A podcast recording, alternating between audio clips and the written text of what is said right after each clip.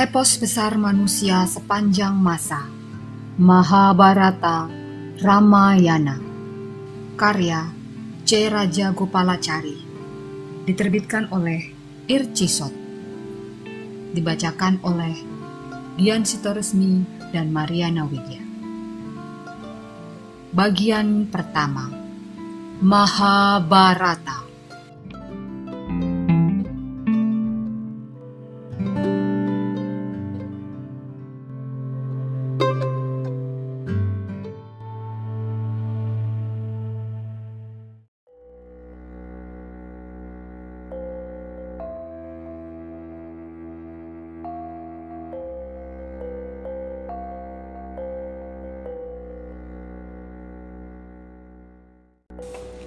Bab 21 Pengorbanan Tertinggi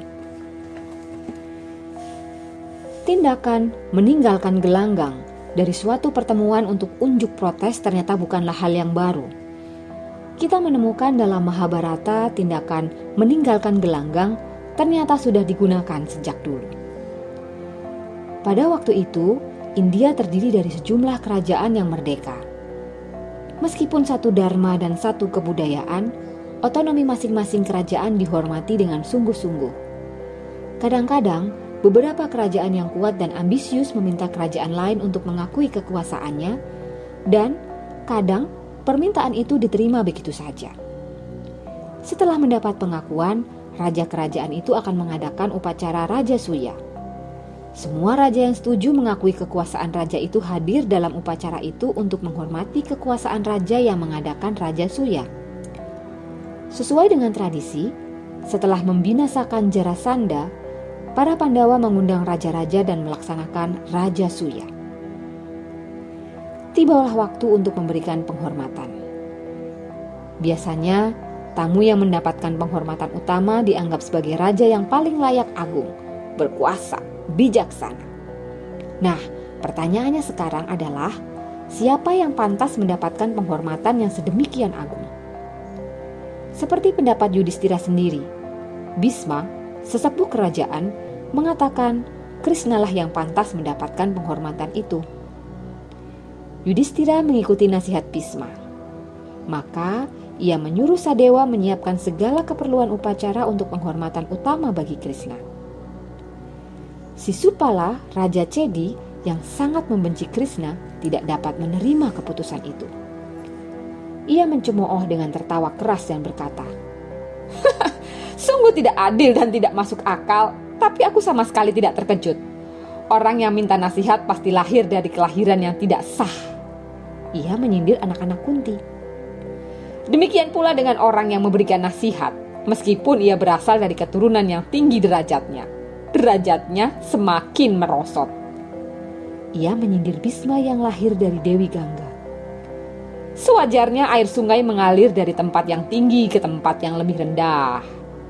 Dan dia yang memberikan penghormatan pasti juga orang yang terlahir dari kelahiran yang tidak sah. Lalu, apa yang bisa aku katakan tentang orang yang dianugerahi penghormatan? Orang yang terlahir bodoh dan dibesarkan oleh keluarga pengecut. Hai, hadirin semua.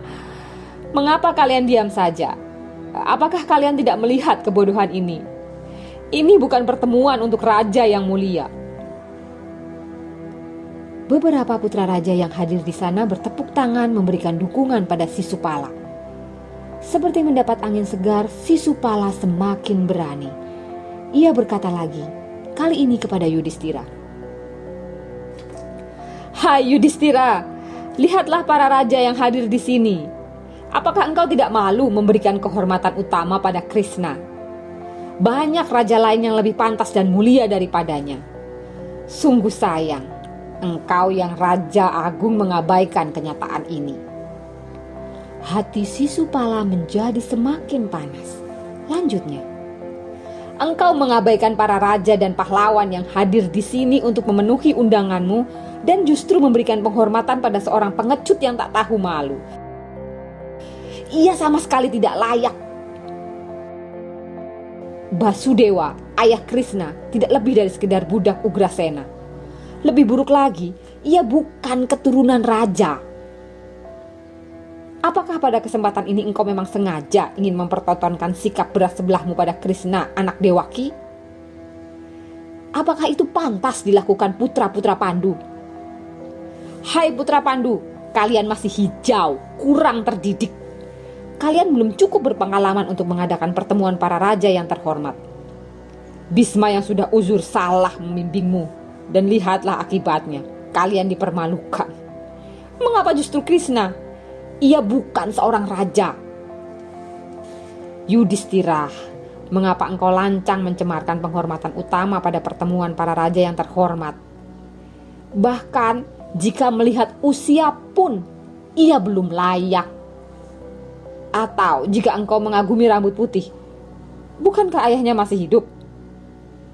Engkau pun tidak bisa memberinya penghormatan utama karena ia adalah penasihatmu. Penasihatmu adalah Durna yang sekarang hadir di sini. Apakah karena ia paling mumpuni dalam pelaksanaan upacara persembahan? Jelas tidak. Karena Begawan Wiyasa, Sang Maha Guru juga hadir di sini. Sebaiknya penghormatan ini diberikan kepada Bisma. Meskipun ia sudah uzur, ia masih pantas mendapatkan penghormatan utama karena dialah sesepuh keluargamu atau Maha Guru Kripa, guru keluargamu yang juga hadir di sini. Mengapa engkau hadiahkan penghormatan utama pada seorang pengecut ini? Aswatama, sang pahlawan dan ahli kitab juga hadir di sini. Mengapa engkau justru memilih Krishna dan bukan dia? Di antara para putra raja yang hadir di sini juga ada Duryudana, ada juga Karna, murid para Surama. Bukankah dia pahlawan yang mengalahkan Jarasanda hanya dengan satu tangan? dengan mengabaikan dia karena sikap pilih-pilih anak kecil engkau justru memilih Krishna untuk mendapatkan penghormatan utama. Krishna itu bukan keturunan raja. Sama sekali tidak punya sifat perwira, tidak terpelajar, tidak suci, bahkan masih hijau. Ia tidak lebih dari seorang pengecut rendahan.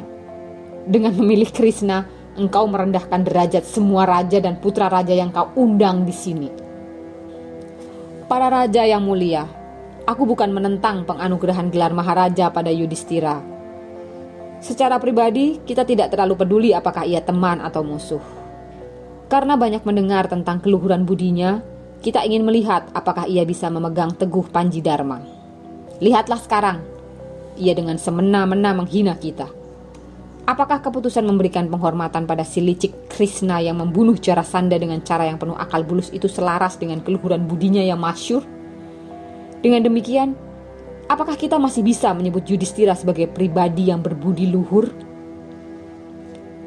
Lalu ia memandang Krishna, katanya, Engkau sungguh tidak tahu diri. Mau menerima kehormatan yang sebenarnya tidak pantas untukmu dari Pandawa yang tidak tahu tata krama. Apakah engkau tidak berkaca? Apakah engkau sudah lupa tata krama? Apakah engkau tidak sadar sebenarnya penghormatan ini menghina dan mempermalukan dirimu sendiri? Penghormatan ini sama seperti menunjukkan benda-benda berharga di depan mata orang buta, atau menawarkan gadis perawan pada Kasim.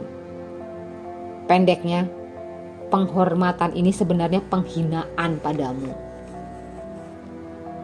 Sekarang menjadi jelas sekali bahwa Yudhistira, si pikun Bisma, dan Krishna ini sama saja.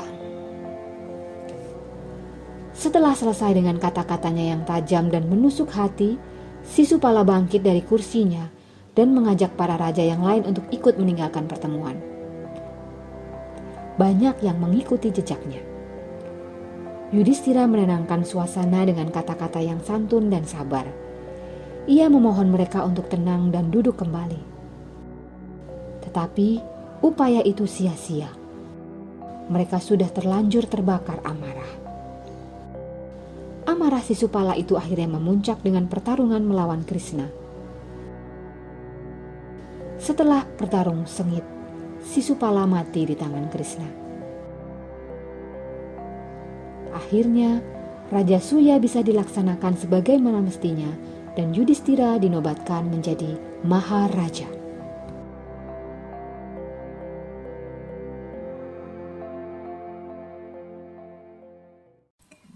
Dengarkan kisah selanjutnya di episode berikutnya.